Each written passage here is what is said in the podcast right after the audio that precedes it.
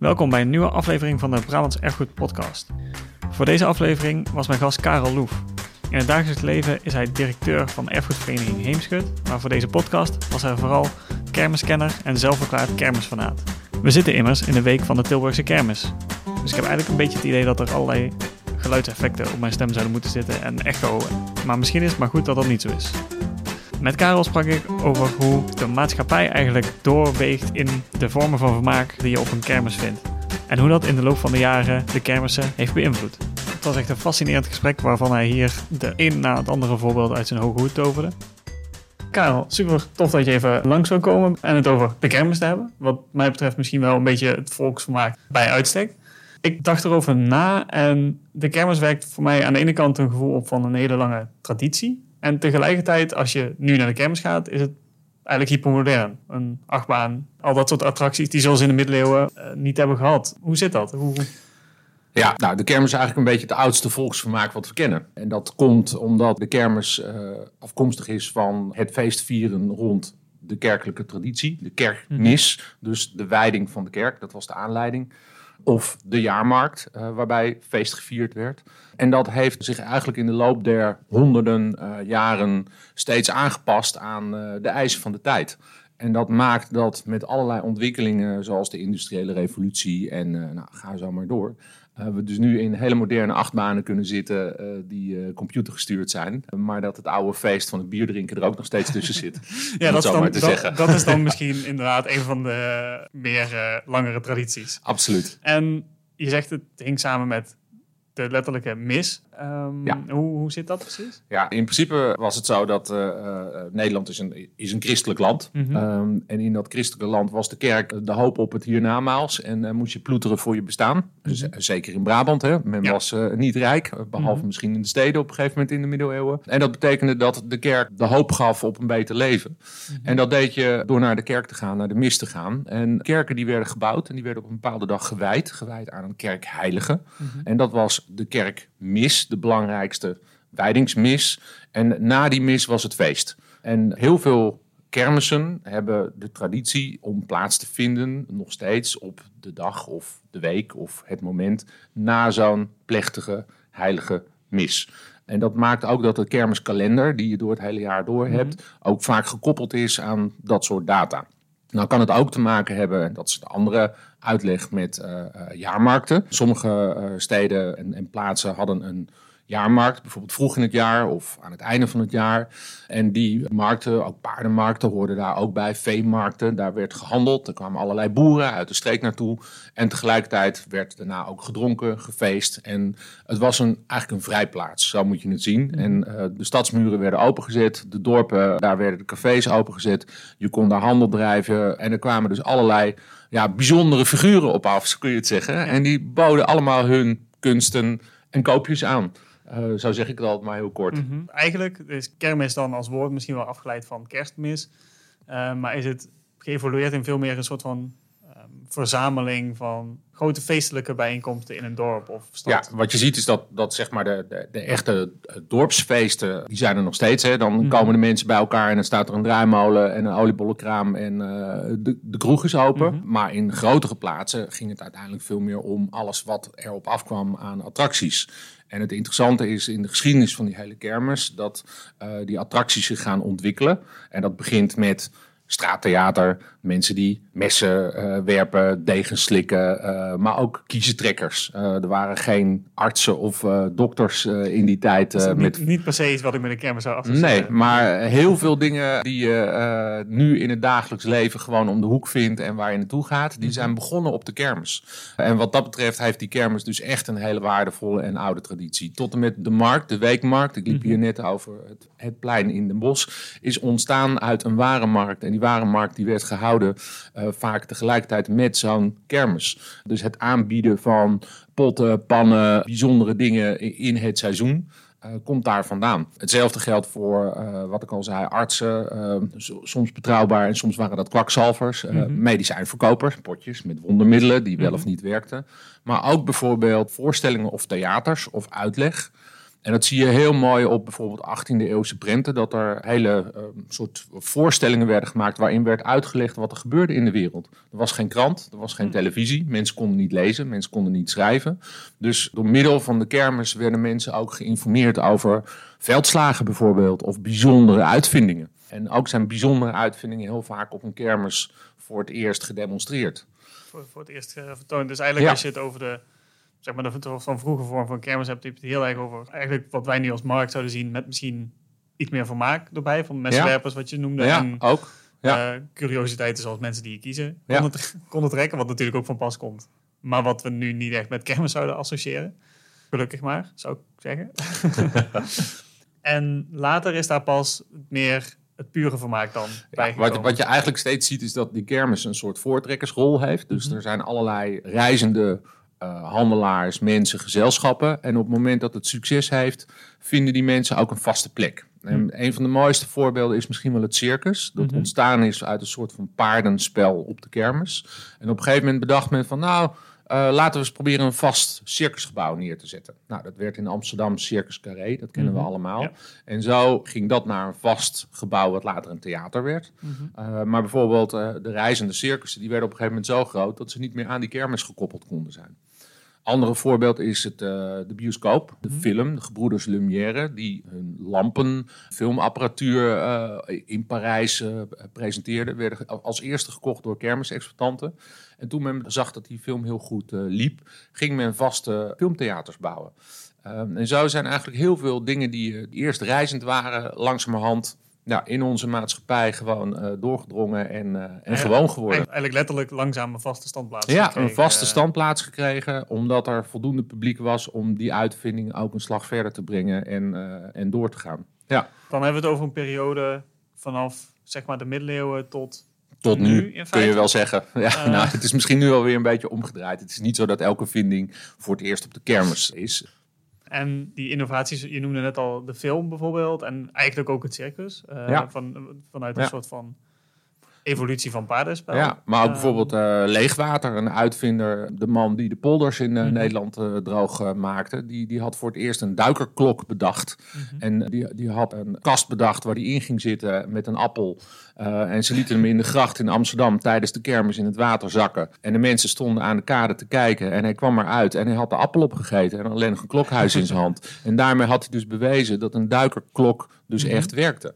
Um, dat is dus, meteen ook een soort van showmanschap. Ja, showmanschap, innovatie, eh, uitvindingen. Maar ook mensen die bijvoorbeeld nu ja, gewoon in de maatschappij leven. Mhm. Eh, dikke mensen, kleine mensen, uh, mensen met afwijkingen, dieren met afwijkingen. Dat waren allemaal dingen die op de kermis werden getoond.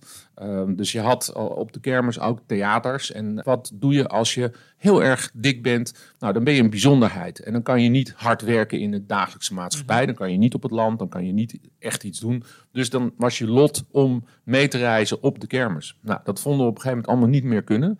Maar als je nu natuurlijk naar de grote commerciële televisiezenders kijkt. en je zept een beetje langs eh, de kanalen. dan zie je dat dat eigenlijk veranderd is. En het is gewoon dagelijkse televisie geworden. we hebben het alleen maar over mensen met bijzondere afwijkingen en rare dingen. En we zitten nu vanaf ons schermpje te kijken en ons ja, daarover te verbazen. En dat deed men vroeger op de kermis zelf. Ja, je zou het eigenlijk dan in die vorm de soort van voorloper van reality tv bijna. Reality tv, maar ook educatie. Er waren tenten met aparte hoekjes. Ik heb ze zelfs nog gezien op de kermis. En er waren er wassen, maquettes gemaakt van geslachtsziektes. En dan werd er uitgelegd van luister jongetje, als jij uh, met dat meisje dat en dat, doet, dan uh, zou het zomaar kunnen zijn dat je dat en dat oploopt. En, uh, Toepasselijke waarschuwing ja, misschien wel bij, ja, de, ja, bij de kermis. Ja, bij de kermis, maar in zijn algemeenheid. Dus het was mm -hmm. natuurlijk, ja, het, het, had ook echt een educatieve functie in wat er gebeurde. Maar het waren ook stunts, motorrijders in een ton die rondjes reden of koordansers. De eerste bijzondere dieren werden getoond op de kermis, de neushoorn is een heel bekend verhaal van een neushoorn die helemaal door Europa reisde. En op de kermis in, in Leiden werd getoond. Maar er kwamen ook koningen en vorsten naar die kermis om, om naar, dat, beest, naar dat beest te kijken. Dus dat was. En wanneer was dat? Dat was in de 18e eeuw. Ja. Oh, wauw. Ja. Dat je dan uh, één, één neushoorn door heel Europa ja. sleept. Ja, en dat is een hele bekende neushoorn. Zij heette Clara. En uh, de, de, hele tocht is ook bekend langs welke kermissen ze reisden. En het was natuurlijk super bijzonder dat iemand uit Afrika, waar nog nooit iemand was geweest, waar je misschien eens een keer een kaart van had gezien of van had gehoord, zo'n bijzonder dier naar het land haalde. Ook de dierentuin is dus weer een afgeleide van die kermis. Want eerst reisden die dieren in reizende menagerieën, zoals dat dan heette. En later bedacht men van, goh, dan gaan we permanente verblijven voor bouwen. Dat is misschien ook wel wat sympathieker voor de dieren. Al is het verblijf op zichzelf natuurlijk niet heel sympathiek. Maar ik kan me voorstellen dat zo'n neushoorn er niet heel blij van wordt om... Nee, dat, uh, dat is natuurlijk best... Je ziet dat, dat eigenlijk kermisattracties, zeker dat soort attracties, altijd onder druk staan door maatschappelijke fenomenen. Mm. En bijvoorbeeld bij uh, dieren... Ik heb zelf nog meegemaakt dat er op een gegeven moment in Duitsland een apenshow reisde. Daar, was, kon je chimpansees zien in hokken. Mhm. Nou, dan komen de dierenactivisten en die gaan zich voor het eerst richten op van dit kan niet. Dat zie je nu die ontwikkeling bij het circus. Een circus mhm. mag wel, maar niet meer met dieren. Ja, dat is recent, uh, een aantal jaar geleden verboden. Dus dat zijn dingen die in onze maatschappij ervoor zorgen dat, dat er ook attracties verdwijnen. En dat er mhm. dus weer andere uh, vormen van vermaak moeten worden verzonnen. Ja, heb je daarin voor jezelf een favoriet voorbeeld waarin je ziet hoe de maatschappij eigenlijk invloed heeft op hoe die kermis eruit ziet? Nou, niet echt een favoriet. Wat ik heel leuk vind aan het onderwerp, en mhm. daardoor ben ik er ook steeds meer in geïnteresseerd geraakt, is dat het allemaal van dat soort voorbeelden zijn. En dat ik eigenlijk elke keer verbaasd ben over documenten, gegevens, foto's, uitvindsels. Van ik denk van, oh, was dit ook op de kermis? Dan, dan kom je een ansichtkaart tegen ergens en dan uh, uh, was het een man en die heeft een miniatuur kolenmijn nagebouwd. Ja, waarom in godsnaam? Nou, dat is een ansichtkaart en daar zit natuurlijk een heel verhaal achter van iemand die heeft gewerkt in een kolenmijn. Die uh, kon vanwege de stoflongen niet meer mhm. de kolenmijn in. Dus die bedacht, wat ga ik nu doen? Ik ga in mijn huiskamertje die kolenmijn in miniatuur nabouwen. En ik ga daarmee de kermis op om nog een paar centjes te verdienen. Oh, nou, dat, dat zijn elke keer van die kleine mini-verhaaltjes die dat ontzettend leuk maken.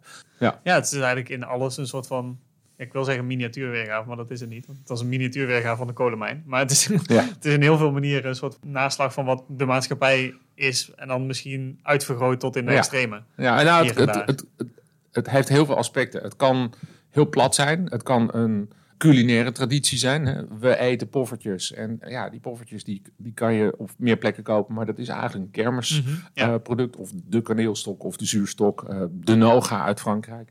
Maar het kan ook zijn dat, dat het echt een, ehm, ja, iets is waarvan je denkt van... Goh, dit is een technische evolutie. Of uh, dit, dit doet een appel op het, op het gokken. Of mhm. de, de, winstkans.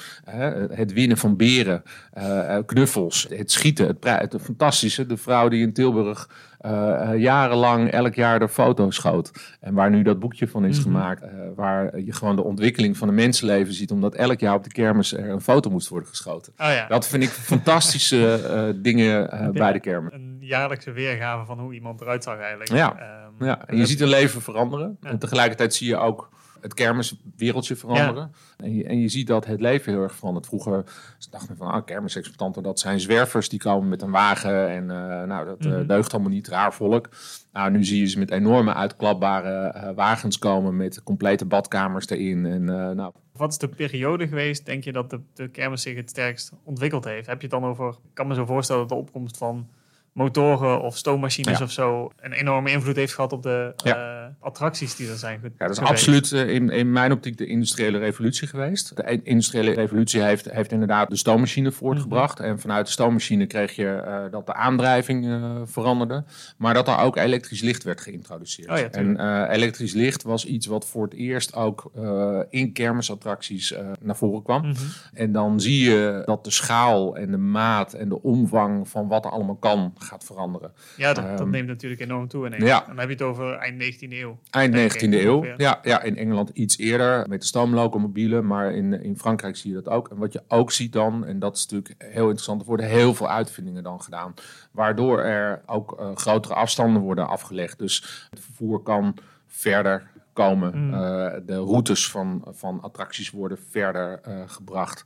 Uh, Nederlandse exploitanten gaan naar Frankrijk toe. Dat gebeurde natuurlijk vroeger ook wel. Zo'n verhaal mm-hmm. van zo'n neushoorn die heel Europa rondreisde. Dat, dat, was, dat was ook wel gangbaar. Maar het werd allemaal wel makkelijker. Ja, en daardoor wordt de schaal groter. Dat was toen nog misschien iets meer een uitzondering. En vanaf het eind van voor Nederland en, en Brabant in ieder geval dan eind van de 19e eeuw misschien heel erg een, een toename van de internationalisering en eigenlijk de schaalvergroting. Ja, Ja, gaaf. Wat een fascinerende wereld eigenlijk. Als ik er zo uh, over hoor, praten. Dat had ik helemaal niet, helemaal niet verwacht. Tot op zekere hoogte heeft het voor mij de kermis altijd nog iets mystieks. En juist ook omdat het misschien mensen zijn die je normaal van in het jaar niet ziet. Zeg maar. Het is zo'n wereld die ineens in je dorp of stad gepland wordt en die een week later weer weg is. Dus dat heeft tegelijkertijd altijd iets mystieks.